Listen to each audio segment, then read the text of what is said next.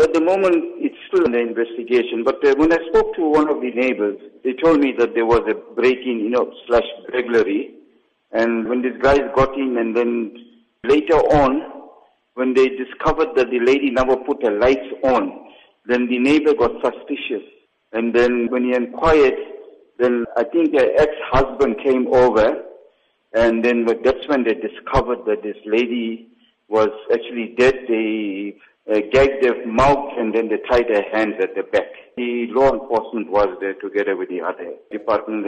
But this is what SOFI stands for, because it's still under investigation. There are reports that the woman was attacked by people known to her. Do you have any information on this? Not at this stage. Maybe later on, as investigation goes on. And what's been the community reaction to this? Any murder that is unnatural, where especially there's a robbery or there's hijacking or theft of motor vehicle, somebody loses their life, it's going to create an uproar, or it's going to create unpleasantness amongst the community, and especially when there's a burglary or house breaking, and when it turns into murder that somebody is there.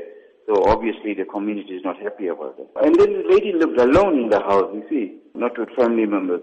Looking at that, in terms of security for the elderly, it's a huge cause for concern. What measures should the elderly and their family take to avoid these kind of incidents? We make this appeal via our meetings at our sub-forums, through the media and through other gatherings, that, we so much enhancing the establishment of street committees where we profile the area, like the residents. We know who's living there, whether they are alone, especially the senior citizens, or if there's, whatever needs to be profiled.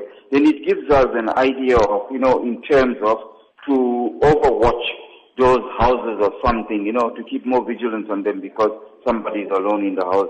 But then again, it boils down that I'm tired of commenting on, the apathy amongst our people, you see now.